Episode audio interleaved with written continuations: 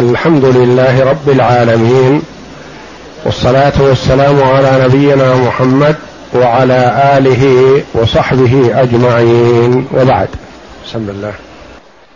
بسم الله الرحمن الرحيم. والصلاة والسلام على أشرف الأنبياء والمرسلين نبينا محمد وعلى آله وصحبه أجمعين. قال المؤلف رحمه الله تعالى خديجة إلى رحمة الله. خديجة رضي الله عنها أم المؤمنين هي أول من أسلم من النساء وهي في أول بيت مسلم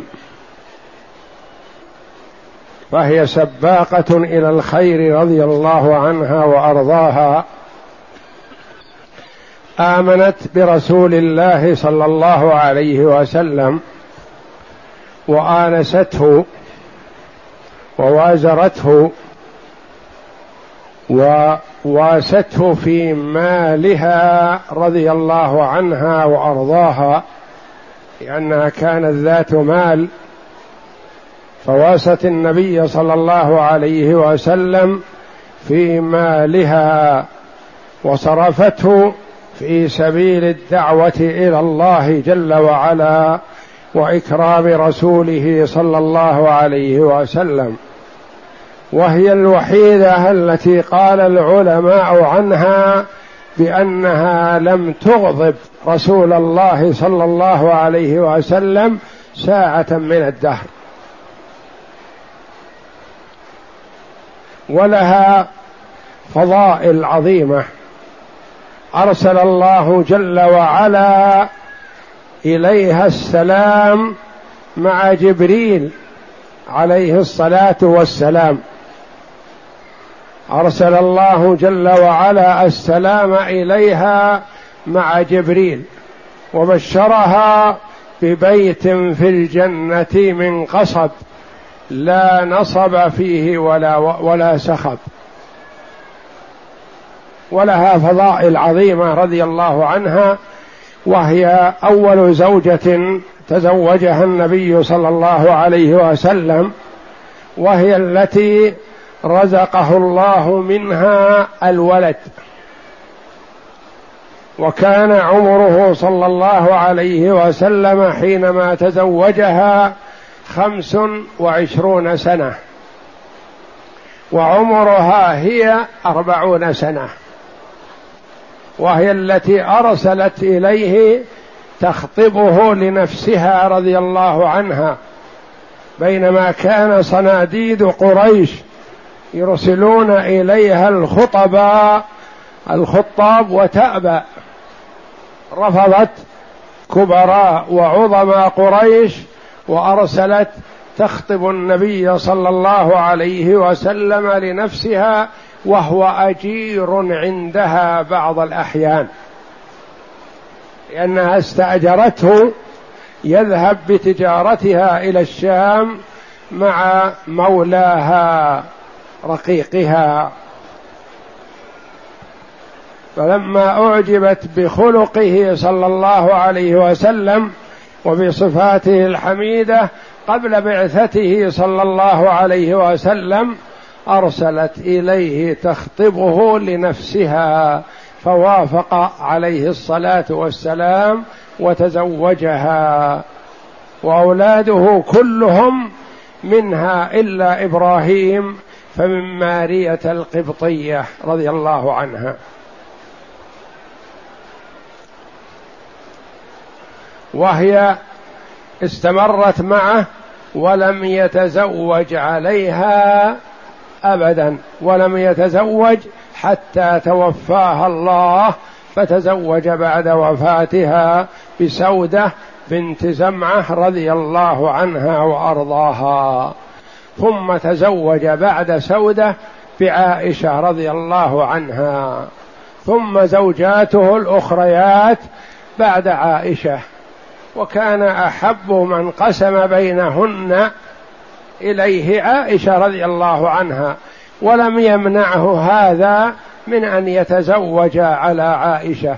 فجميع زوجاته ما عدا خديجة وسودة كلهن بعد عائشة.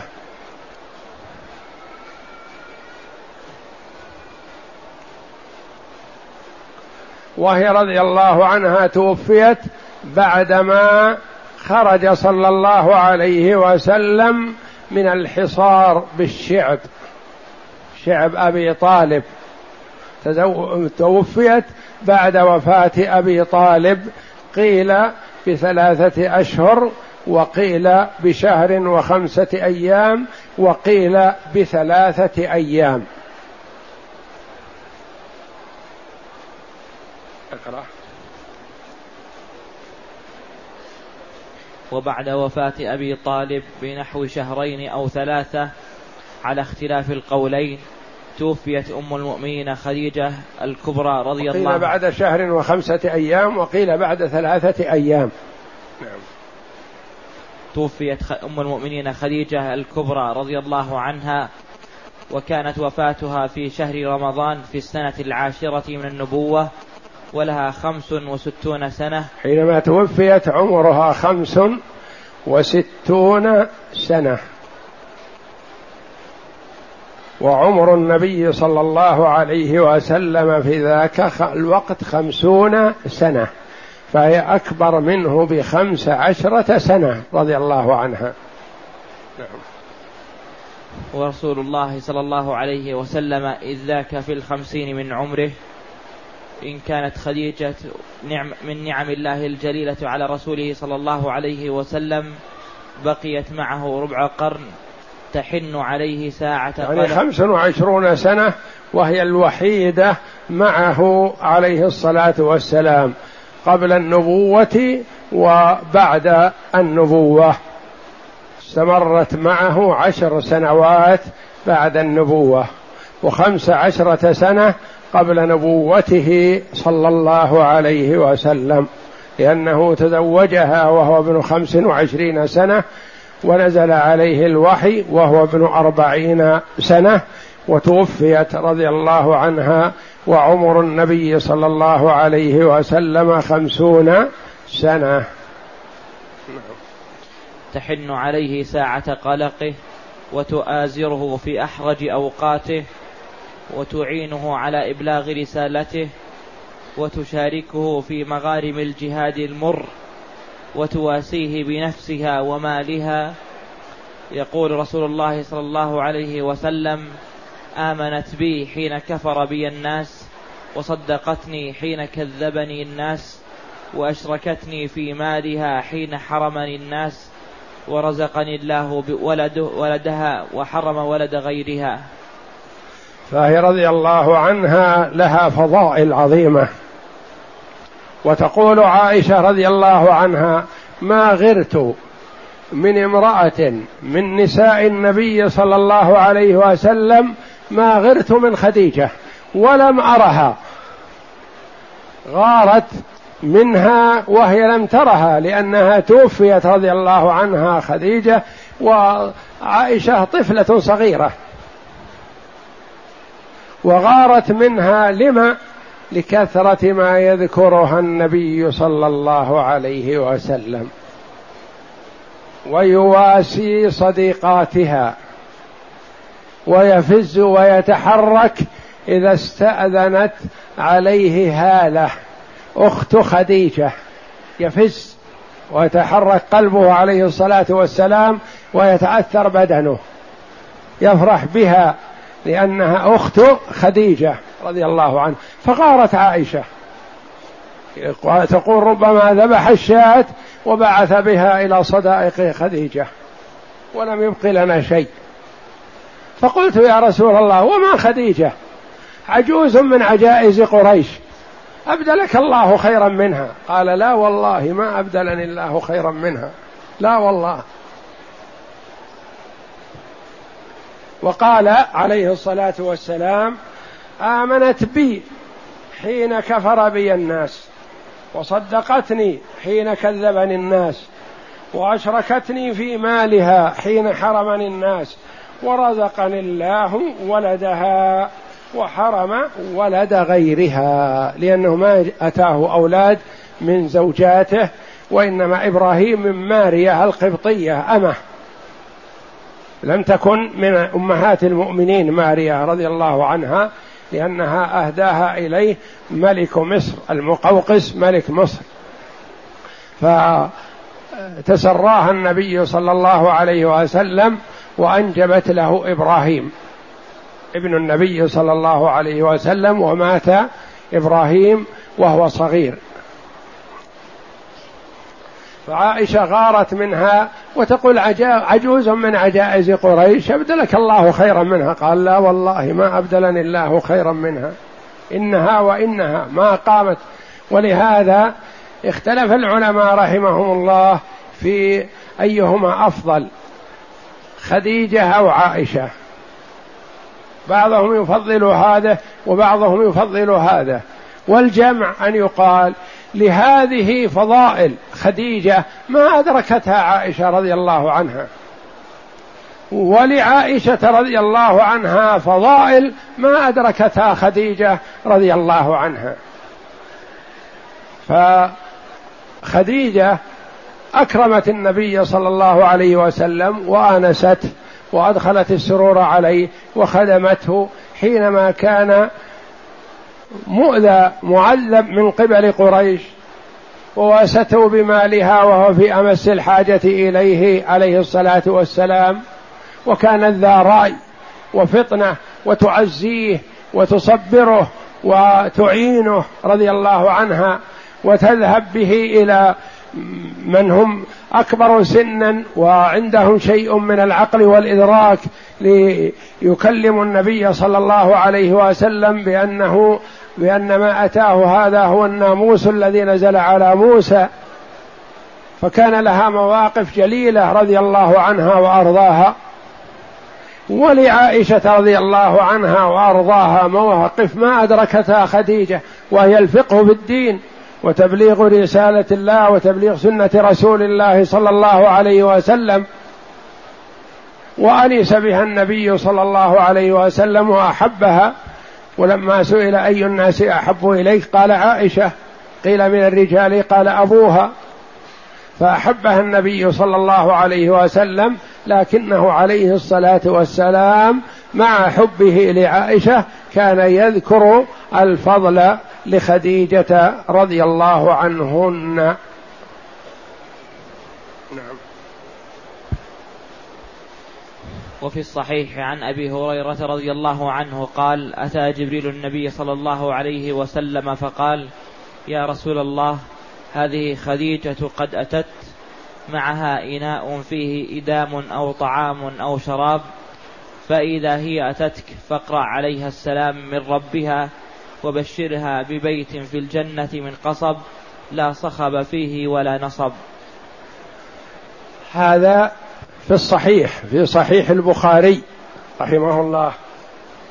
و وجبريل كان عند النبي صلى الله عليه وسلم ورأى خديجة قبل أن يراها النبي صلى الله عليه وسلم فقال يا رسول الله هذه خديجة أقبلت معها إناء فيه إدام أو طعام أو شراب فإذا هي أتتك فاقرأ عليها السلام من ربها ومني. في صحيح البخاري كذا. اقرأ عليها السلام من ربها ومني يعني من جبريل. وبشرها ببيت في الجنة. من قصب لا صخب فيه ولا وصب. من قصب. ما تظن هذا القصب؟ تظنه قصب الزرع؟ لا. قصب لؤلؤة من در مجوفة عظيمة. وقال عنها صلى الله عليه وسلم من قصب قصب فيها إشعار في قصب السبق أنها سباقة أنها سباقة رضي الله عنها وأرضاها سبقت النساء وفضلت على النساء رضي الله عنها وأرضاها. من قصر بيت ما قال قصر؟ القصر عند الناس أعظم. قال العلماء رحمهم الله هذا نفل زيادة على ما أعد الله لها في الجنة. هذا لسبقها وقوله ببيت قال لأنها هي صاحبة أول بيت في الإسلام. لأنها كان حينما تزوجها النبي صلى الله عليه وسلم ربة بيت صاحبة بيت. ما كانت بنت عند أهلها مع أهلها كانت صاحبة بيت. فعوضها الله جل وعلا وأعطاها بدل هذا البيت الذي شع منه نور الإسلام بيت في الجنة. زيادة على ما لها من النعيم المقيم مع رسول الله صلى الله عليه وسلم. فزوجاته في الدنيا هن زوجاته في الآخرة مع ما يعطيه الله جل وعلا من الزوجات ومن الحور العين. وقد جاء في الحديث أنه أخبر خديجة رضي الله عنها قال أما علمت أن الله زوجني آسيا امرأة فرعون ومريم ابنة عمران؟ فدعت لهن دعت للنبي صلى الله عليه وسلم بالبركة رضي الله عنها وأرضاها. مع ما أعد الله جل وعلا له من الحور العين. من قصب لا صخب فيه ولا وصب. لا صخب الصخب الإزعاج والنصب التعب. يعني هذا جاءها نافلة زيادة فضل. ليس مقابل عملها وطاعتها وإنما هذا نافلة من الله جل وعلا زيادة رضي الله عنها وأرضاها. امرأة رسول الله صلى الله عليه وسلم يسلم عليها الجبار جل وعلا. سبحانه وتعالى هذه فضيلة عظيمة. ومن جبريل الروح الأمين الذي ينزل على الأنبياء عليهم الصلاة والسلام بالوحي. ففي بصحيح البخاري فإذا أتتك فاقرأ عليها السلام من ربها ومني وبشرها ببيت في الجنة من قصب من در من لؤلؤة من در مجوفة. لا صخب فيه ولا نصب. تراكم الأحزان. وقعت هاتان الحادثتان المؤلمتان. ما هما؟ هذا هاتان الحادثتان وفاة أبي طالب وكان يحمي النبي صلى الله عليه وسلم ويدافع عنه ويمنع كفار قريش من أذية محمد صلى الله عليه وسلم. حننه الله جل وعلا عليه وهو لم يؤمن برسالة محمد صلى الله عليه وسلم. وهو يصدقه ويقول ابني ما هو مكذب ولا يعرف الكذب ويعرف أنه ما يأتي إلا بالحق لكن الهداية بيد الله جل وعلا. إنك لا تهدي من أحببت ولكن الله يهدي من يشاء. حرص النبي صلى الله عليه وسلم على إسلام عمه أبي طالب حتى في حالة الاحتضار يأتيه يقول يا عم قل لا إله إلا الله كلمة نحاج لك بها عند الله. فيقول جليس السوء أترغب عن ملة عبد المطلب؟ يعني أترغب عن ملة أبيك؟ جلساء السوء لهم أثر سيء قبيح على الإنسان لأن الإنسان قد يهم بالخير يهم بالصدقة يهم بالعمل الصالح فيثبطاه ويخوفاه ويجعل العراقيل بين عينيه. ويمنعانه من الإقدام على الخير. فأثرهما سيء على الإنسان فالواجب على المسلم أن يحذر جلساء السوء وأن يحرص على إبعاد ولده ومن يعز عليه من طلابه وإخوانه عن قرناء السوء. يحذرهم منهم ويحول بينهم وبين القرين السيء.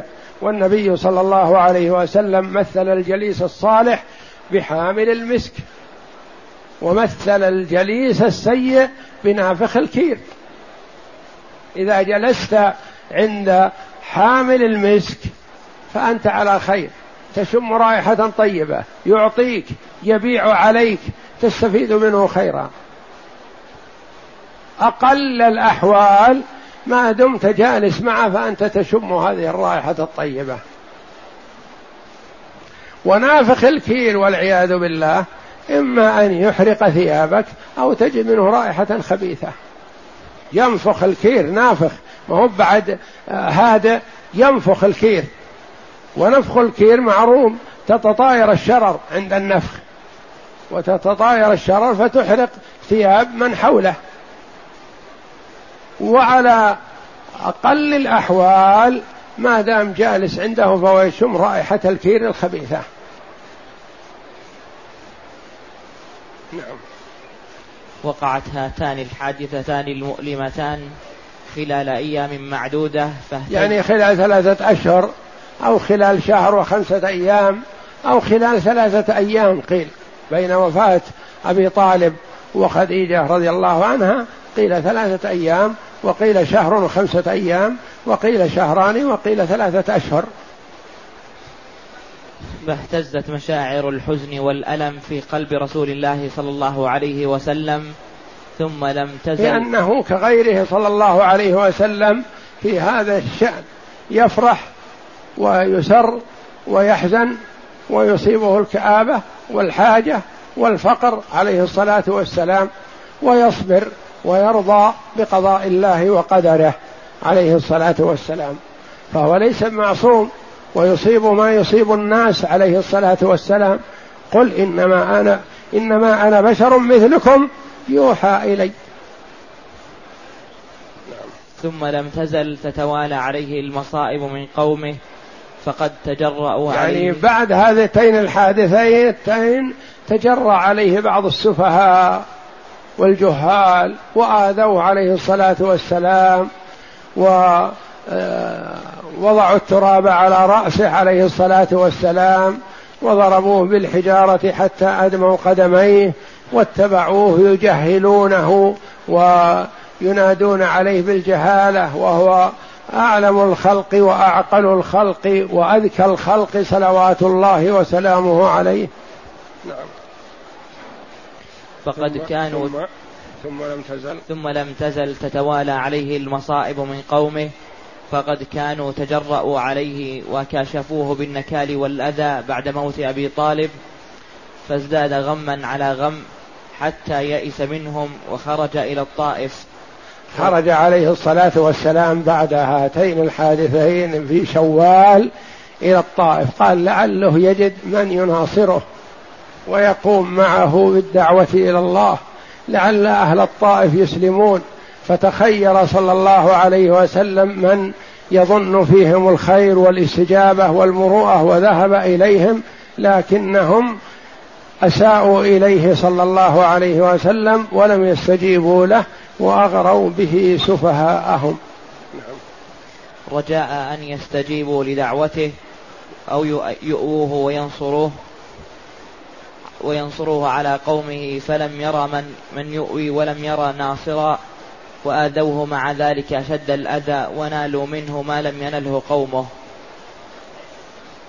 وكما اشتد وطأة أهل مكة على النبي صلى الله عليه وسلم اشتدت على أصحابه حتى التجأ رفيقه أبو بكر الصديق رضي الله عنه إلى الهجرة عن مكة فخرج حتى يعني أوذي أبو بكر رضي الله عنه أشد الأذى وهو المعروف عند أهل مكة المحبوب عندهم قبل الإسلام كانوا يرجعون إليه وكان رحيما بهم وكان يواسي ويحسن ويرشد وفيه خير عظيم رضي الله عنه قبل بعثة النبي صلى الله عليه وسلم نعم. فخرج حتى بلغ برك الغماد خرج من مكة يريد البحر ليركب إلى الحبشة ليفر بدينه رضي الله عنه إلى الحبشة. نعم. فأرجعه ابن الدغنة في جواره. قال ابن إسحاق لما هلك أبو طالب نالت قريش من رسول الله صلى الله عليه وسلم من الأذى. ابن الدغنة هذا من الأحابيش ممن لهم وجاهة في مكة فأجار أبا بكر الصديق وارجعه من جهة البحر إلى مكة وقال ما تهاجر ما مثلك من يهاجر أنت. أنت ما تستحق أن تؤذى في مكة. ثم دخل به مكة ونادى في أهل مكة يا أهل مكة إني أجرت ابن أبي قحافة فلا تمسوه بسوء. فما استطاعوا أن يقربوا منه بسوء لأجل إجارة هذا الرجل. ثم إن أبا بكر رضي الله عنه كان له مسجد بجوار بيته خارج البيت يصلي فيه وكان رقيقا رحيما خشاعا رضي الله عنه إذا قرأ ما تمالك نفسه من البكاء ومؤثر في قراءته رضي الله عنه فكان الناس يجتمعون حوله إذا بدأ بالصلاة جاءوا يستمعون يتلذذون بقراءته ويستأنسون بذلك. من الرجال والنساء والصبيان. فقام أهل مكة وقالوا يا ابن الدغنة أنت أجرت الرجل ونحن لا نستطيع أن نغفر جوارك لكن الرجل يسيء إلينا ونخشى أن يفتن نساءنا وأطفالنا. قل له يعمل ما شاء في بيته ولا يخرج عند الباب. يخرج عند الباب يفتن الناس يتجمع الناس حوله ونخشى إنهم باسر يسلمون يتبعونه لأنه مؤثر رضي الله عنه. فجاءه ابن الدغنة وقال يا ابن أبي قحافة ما أجرتك لتؤذي قومك؟ أنا ما أجرتك لتؤذي قومك. ادخل في دارك واعمل ما شئت ولا تؤذي قومك خارج الدار. فقال أو ما هو خير من ذلك؟ قال وما هو؟ قال أرد عليك جوارك وأكون في جوار الله جل وعلا. أصبر على ما يأتيني. قال إن شئت إن شئت ترد علي جواري فعلى نظرك. فقال رددت عليك جوارك. ثم نادى ابن الدغنة في كفار قريش فإن ابن أبي قحافة رد علي جواري فاعملوا معه ما شئتم. تركته. رفعت يدي عنه. أردت منه أن يدخل داره فأبى فرد علي جواري فاعملوا معه ما شئتم.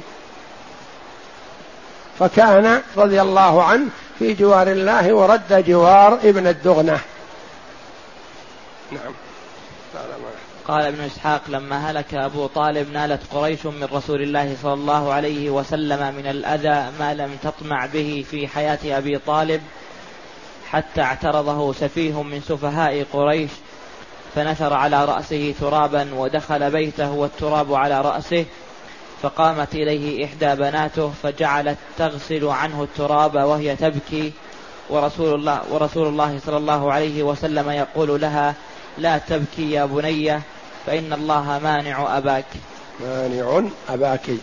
فإن الله مانع أباك. قال ويقول ويقول بين ذلك ما نالت مني قريش شيئا أكرهه حتى مات أبو طالب. يعني تسلطوا عليه بعد موت أبي طالب وكان عليه الصلاة والسلام صابرا رضي الله عليه الصلاة والسلام. ما كان يدافع عن نفسه. ما كان يدافع عن نفسه ولا يغضب لنفسه أبدا. يعملون له وعليه ما يعملون ولا يردوا ولا يقولوا شيئا. حتى ابن إن ابن أبي جهل ابن أبي لهب عتيبة الذي دعا عليه النبي صلى الله عليه وسلم دعاء آه، تفل في وجه النبي صلى الله عليه وسلم وهو كان زوج ابنة النبي صلى الله عليه وسلم. والنبي أكبر منه سنا وهو بمنزلة عمه هو ابن عمه لكنه أكبر منه سنا.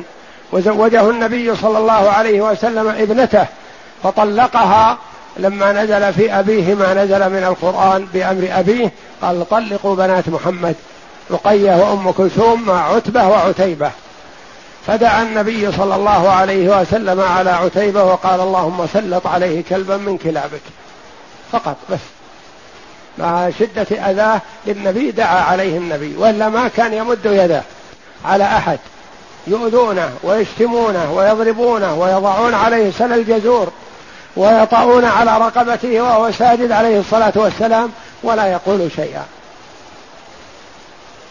فدعا على فسافر عتيبة هذا إلى الشام فكان مع نفر من قريش في الشام في مكان ما يريدون النوم فجاء الأسد يتشمشم وأرادوا مدافعته فما استطاعوا قال دعوه هذه دعوة محمد. هذه دعوة محمد. لن لن يأكل إلا أنا ولن يتعرض إلا لي. أصابتني دعوة محمد. علم أن النبي صلى الله عليه وسلم قال اللهم سلط عليه كلبا من كلابك. فاستجاب الله له. فسلط الله عليه الأسد فأكله من بين القوم وذهب. لقد أخذه من بين القوم وحده ولم يتعرض للآخرين لأنه مسلط من قبل الله جل وعلا على هذا الشقي. فكان عليه الصلاة والسلام لا ينتصر لنفسه ولا يمد يده ولا يكلمهم بكلام يكرهونه إلا أنه يعظهم ويرغبهم في الخير عليه الصلاة والسلام. نعم. ولأجل توالي مثل هذه الآلام في هذا العام سماه رسول الله صلى الله عليه وسلم عام الحزن وبهذا اللقب صار هذا قاله بعض رواة السيرة والذي اختاره بعض العلماء المحققين رحمهم الله بأن هذا القول ما سم ما صدرت التسمية من النبي صلى الله عليه وسلم ما سماه وإنما بعض المؤرخين سماه عام الحزن. وإلا آه، ذكر الألباني رحمه الله في كتاب تنزيه السيرة وتصحيحها وكذلك صاحب الدر المنثور السيوطي رحمه الله قال ذكروا أن هذه التسمية ما كانت من النبي صلى الله عليه وسلم وما سمى عليه الصلاة والسلام هذا العام بعام الحزن. لأنه عليه الصلاة والسلام صابر محتسب رضي الله عليه الصلاة والسلام. نعم. وبهذا اللقب صار معروفا في التاريخ الزواج بسودة رضي الله عنها. سودة بنت زمعة هي أم المؤمنين رضي الله عنها الزوجة الثانية للنبي صلى الله عليه وسلم. تزوجها في شوال بعد وفاة خديجة رضي الله عنها في رمضان تزوج سودة وسودة من هي؟ هي امرأة كبيرة كانت عند رجل يقال له السكران مسلم هاجرت هي وإياه إلى الحبشة رضي الله عنهما ومرض هناك ومات في الحبشة زوجها وبقيت وحيدة أبوها زمعة هو ألد أعداء النبي صلى الله عليه وسلم ترجع إلى أبيها يقتلها. حن, حن الله رسوله صلى الله عليه وسلم وعطفه عليها فاختارها أما للمؤمنين. اختارها زوجة بينما هو بإمكانه أن يتخير أحسن فتاة في مكة يزوجها عليه الصلاة والسلام. تزوج هذه المرأة الكبيرة رحمة بها ورأفة عليه الصلاة والسلام. وهي كبيرة ولما بقيت عند النبي صلى الله عليه وسلم زمنا في آخر الأمر تنازلت عن حصتها وليلتها ويومها لعائشة رضي الله عنها. كل هذا طلب منها لرضاء رسول الله صلى الله عليه وسلم. نظرت بنظرها الجيد رضي الله عنها أن أحب النساء إلى النبي صلى الله عليه وسلم من هذه الزوجات التسع هي عائشة فوهبت رضي الله عنها ليلتها لعائشة.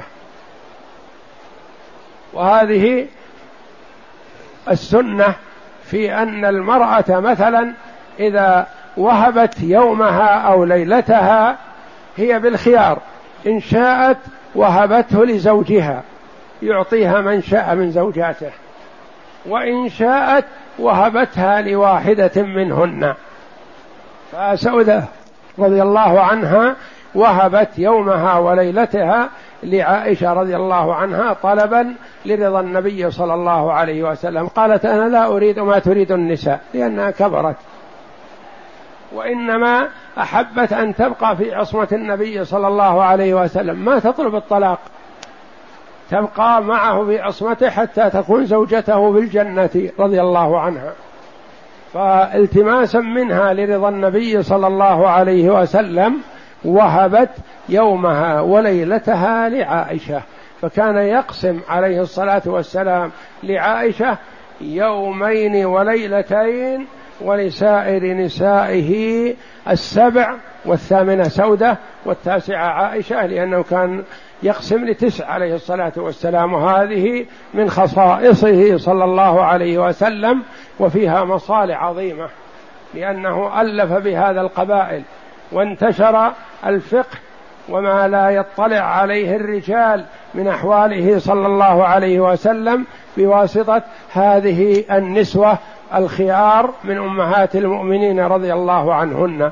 وما كان منهن بكر إلا عائشة رضي الله عنها. يقول الأشقياء والملتمسون العيوب. وإن لم تكن يقولون مزواج. تزوج الكثير من النساء تزوج تسع. نعم التسعة هذه من هن؟ هذه أرملة وهذه مسكينة وهذه مهاجرة ما له أحد؟ أم حبيبة رضي الله عنها أم المؤمنين كانت مهاجرة مع زوجها في الحبشة ومات زوجها وارتد عن الإسلام وبقيت مسكينة وحدها. إن رجعت ألد أعدائها أبوها أبو سفيان وإخوتها هم ألد أعدائها. ماذا تصنع؟ جبر الله جل وعلا خاطرها بأكرم الخلق عليه الصلاة والسلام فخطبها من النجاشي فزوجها إياه النجاشي وهي في الحبشة. أم سلمة رضي الله عنها كذلك هاجرت مع زوجها أبي سلمة رضي الله عنه إلى الحبشة ثم رجعت معه إلى مكة ثم من مكة إلى المدينة ثم منعت من الهجرة ثم هاجرت ثم توفي زوجها وبقيت وحيدة في المدينة. ما لا أحد معها صبية.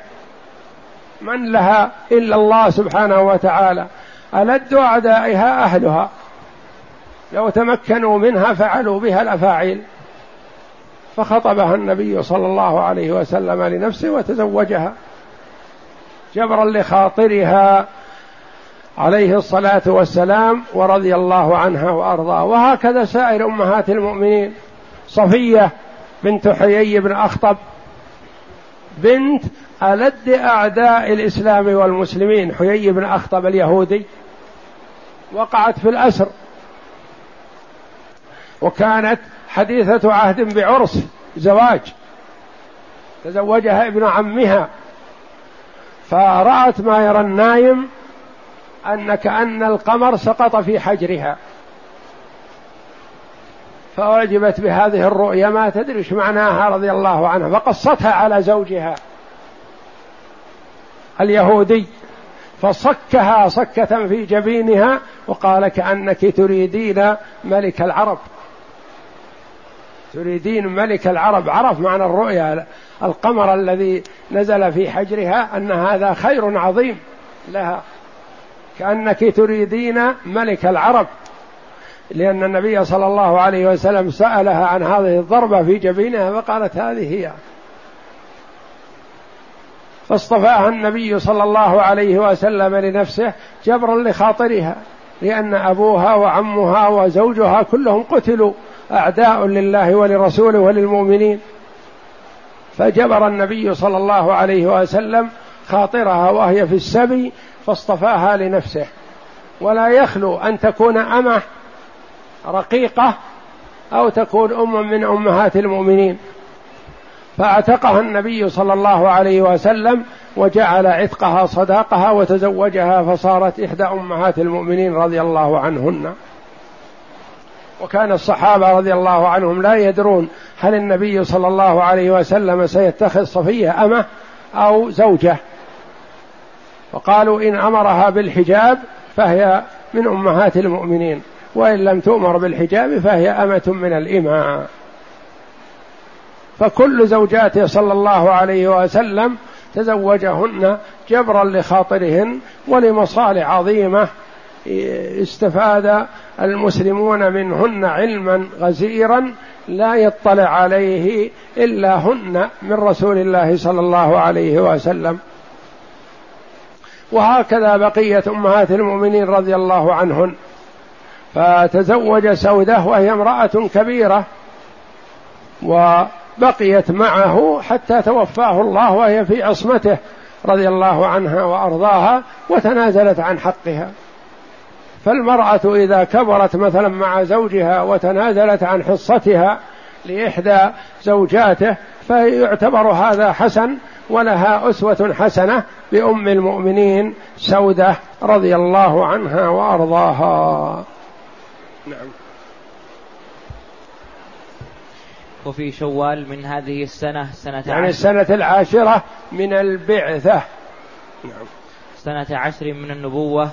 تزوج رسول الله صلى الله عليه وسلم سود سودة بنت زمعة كانت ممن أسلم قديما وهاجرت الهجرة الثانية إلى الحبشة وكان زوجها السكران بن عمرو وقد وكان قد أسلم وهاجر معها فمات بأرض الحبشة أو بعد الرجوع إلى مكة فلما حلت خطبها رسول الله صلى الله عليه وسلم وتزوجها وكانت أول امرأة تزوجها بعد وفاة خديجة رضي الله عنها وبعد عدة أعوام وهبت وهبت وهبت, وهبت نوبتها لعائشة رضي الله عنها.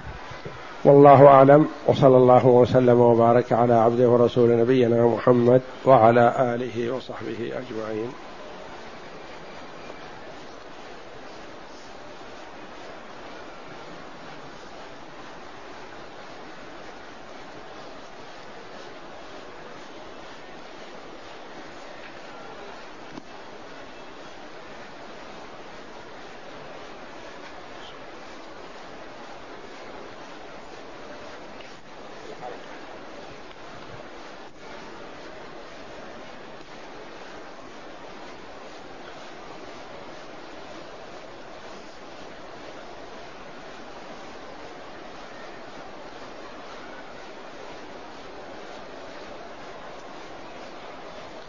يقول السائل هل تكون العمرة واجبة في أول رجب أو في منتصف رجب أو في آخر ليلة من رجب؟ أولا العمرة لا تجب في رجب وليس لرجب فيما أعلم حسب ما قرره كثير من العلماء رحمهم الله ميزة على غيره من الأشهر. في العمرة ولا غيرها سوى أن رجب من الأشهر الحرم. يعني الأشهر الحرم أربعة. هي رجب وذو القعدة وذو الحجة والمحرم. أربعة أشهر. ثلاثة متوالية ورجب وحده. فلا فضيلة للعمرة فيه ولم يرد فيه تفضيل للعمرة. أو لغيرها من الأعمال. والأشهر الحرم كان محرم القتال فيها ولها تعظيم في الجاهلية وأقره الإسلام وقيل إنها حرمتها منسوخة يعني إنها لا فرق بينها وبين غيرها.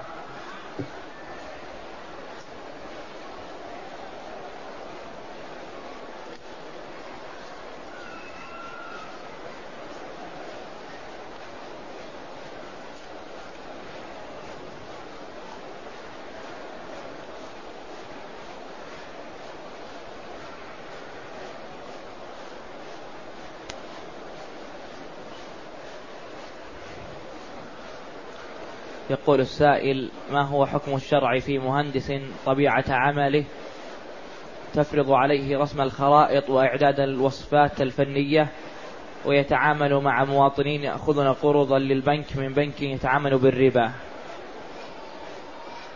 تعامله مع الأشخاص في وضع الخرائط ونحوها لا يؤثر عليه شيء ولا يضيره.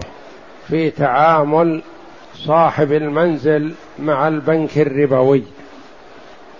لا يجوز له أن يكون شاهد في المعاملات الربوية ولا يكتب العقود في المعاملات الربوية مجرد أنه يضع خارطة لهذا البيت ويسلمها لصاحب البيت ويأخذ هو نصيبه وأجرة أتعابه لا ضرر عليه ولا شيء عليه في هذا لأن المهم أن يكون المرء بعيد في تعامله عن الأشياء الحرام وكونه يتعامل مع شخص هذا الشخص يتعامل في معاملات حرام لا يضيره. المهم أنت أن تكون معاملتك مع هذا الشخص أو هذا البنك أو هذه المؤسسة تعامل حلال. ولا يضيرك إذا كان هذا الشخص يتعامل معاملات محرمة.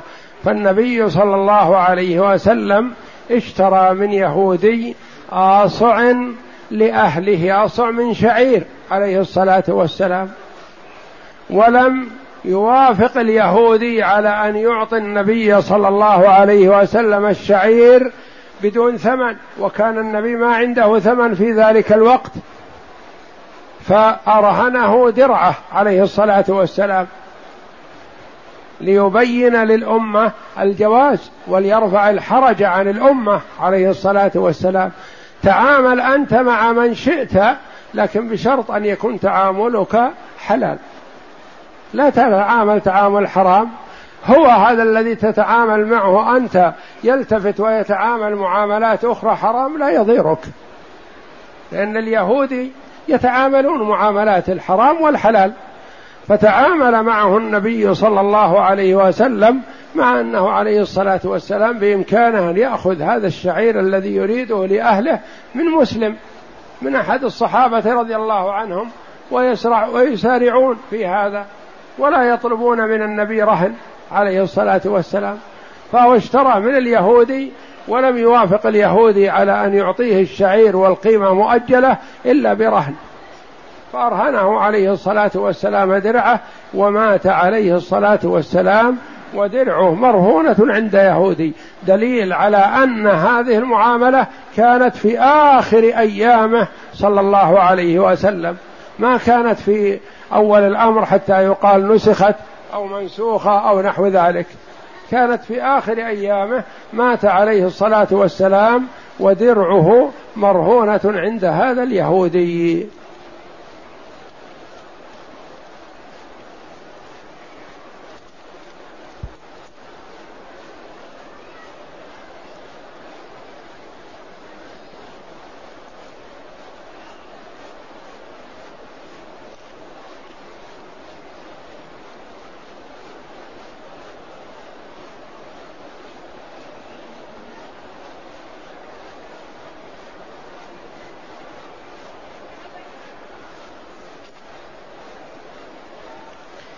يقول السائل بعض الإخوة يطلبون قراءة الفاتحة والدعاء لهم عند زيارة بيت الله الحرام فكيف يتم ذلك؟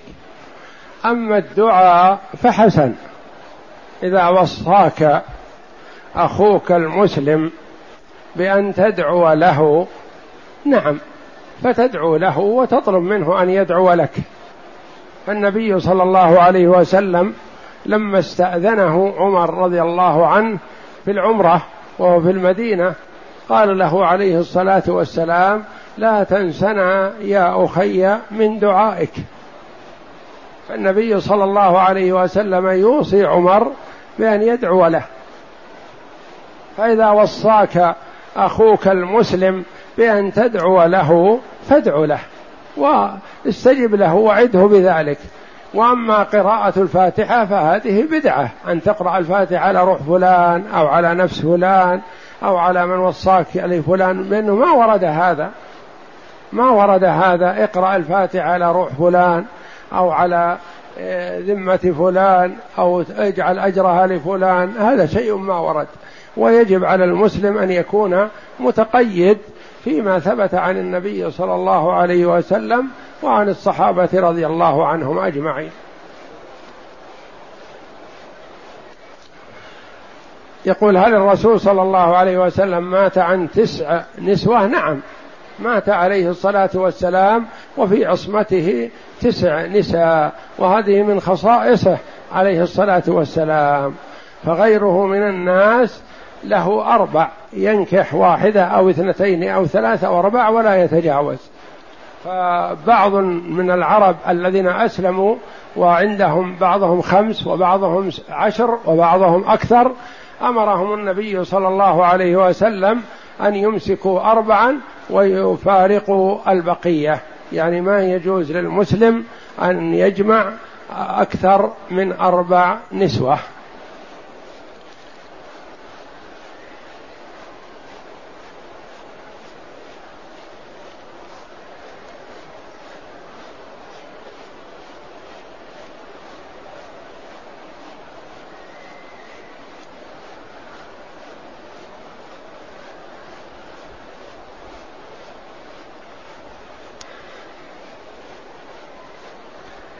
يقول السائل ما الحكم في من دخلت مكة بعمرة وبعد أسبوع تذكرت أنها لم تقص من شعرها وقد قلمت أظافرها وتطيبت ولم تغادر مكة حتى الآن؟ وهي وهي فتاة غير متزوجة. ما دامت غير متزوجة ولا عندها زوج فعليها أن تقصر الآن ولا شيء عليها.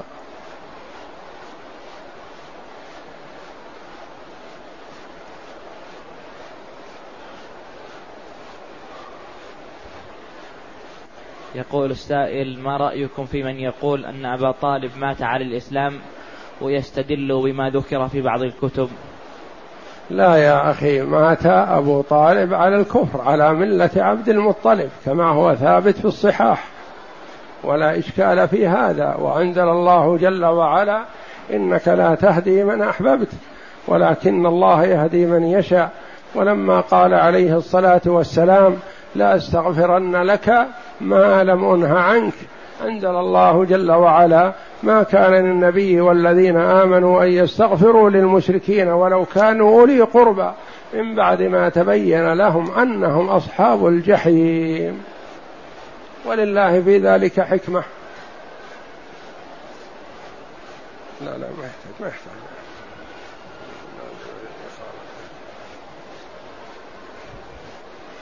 يقول السائل يسأل عن العمرة عن المتوفى.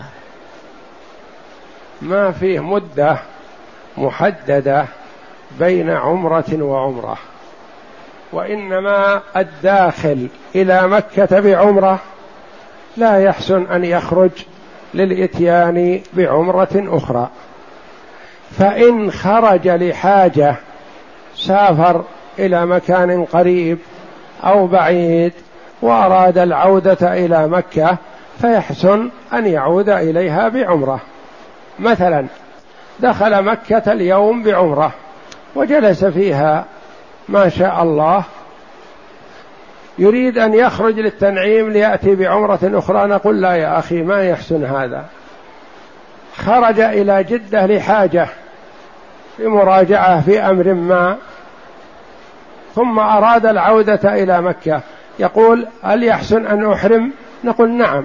ما دمت الآن خارج مكة وما خرجت من أجل العمرة خرجت لحاجة وتريد العودة إلى جدة إلى مكة من جدة فأحرم يا أخي. وادخل مكة بعمرة عن نفسك أو عن من شئت.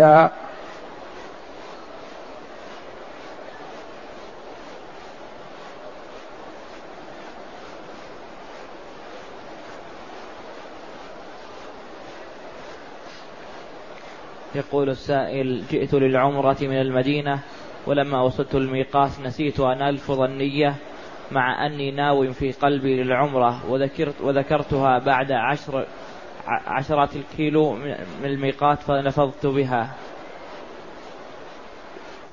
ما دمت ناوي العمرة بقلبك فيكفيك ذلك.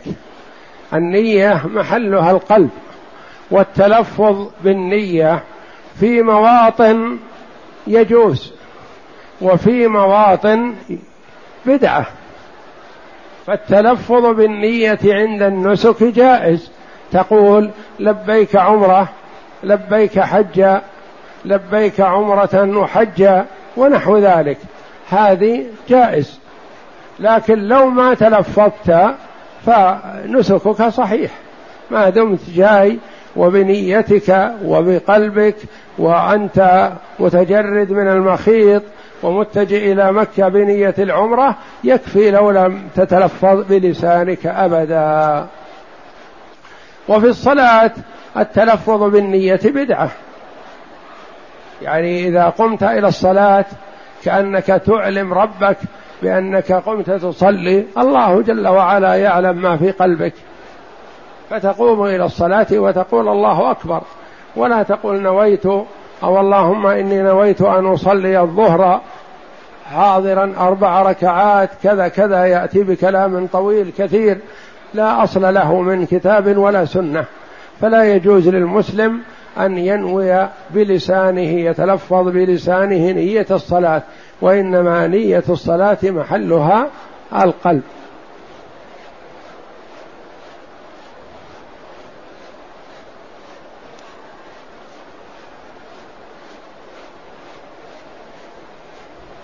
يقول السائل أنا شاب سافرت من بلدي لطلب العلم وتركت زوجتي بعد أن أعطيتها نفقتها ولم أجد مالا يكفي لسفرنا جميعا فماذا يجب علي تجاهها؟ ما دامت أنها رضيت بسفرك وصبرت واحتسبت فلا شيء عليك. وإذا تضايقت من هذا وطلبت منك أن تستقدمها أو ترجع إليها أو تطلقها فلا يجوز لك أن تمتنع حينئذ. يجب عليك أن تحقق طلبها الذي تطلب منك. تقول استقدمني معك ما يصلح أني أبقى أنا في بلد وأنت في بلد. أو تقول ترجع إلي وإلا استقدمني معك وإلا فارقني. فما يجوز لك حينئذ إذا طلبت هذا أن تحبسها.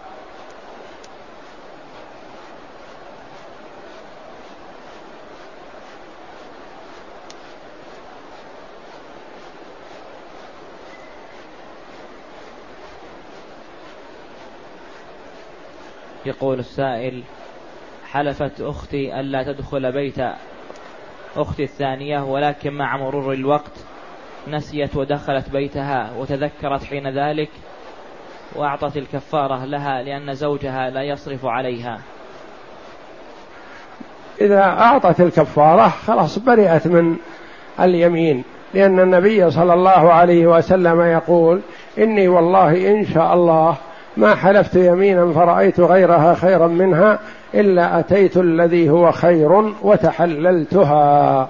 فالمرء إذا حلف لا يدخل دار فلان أو لا يكلم فلان أو لا يأكل من طعام فلان ونحو ذلك. رجلا كان أو امرأة ثم بدا له أن يتراجع. نقول الأولى له أن يتراجع ويكفر عن يمينه. وكفارة اليمين إطعام عشرة مساكين أو كسوتهم أو تحرير رقبة. فمن لم يجد واحدا من هذه الثلاثة فمن لم يجد واحدا من هذه الثلاثة فيصوم ثلاثة أيام والأفضل أن تكون متتابعة.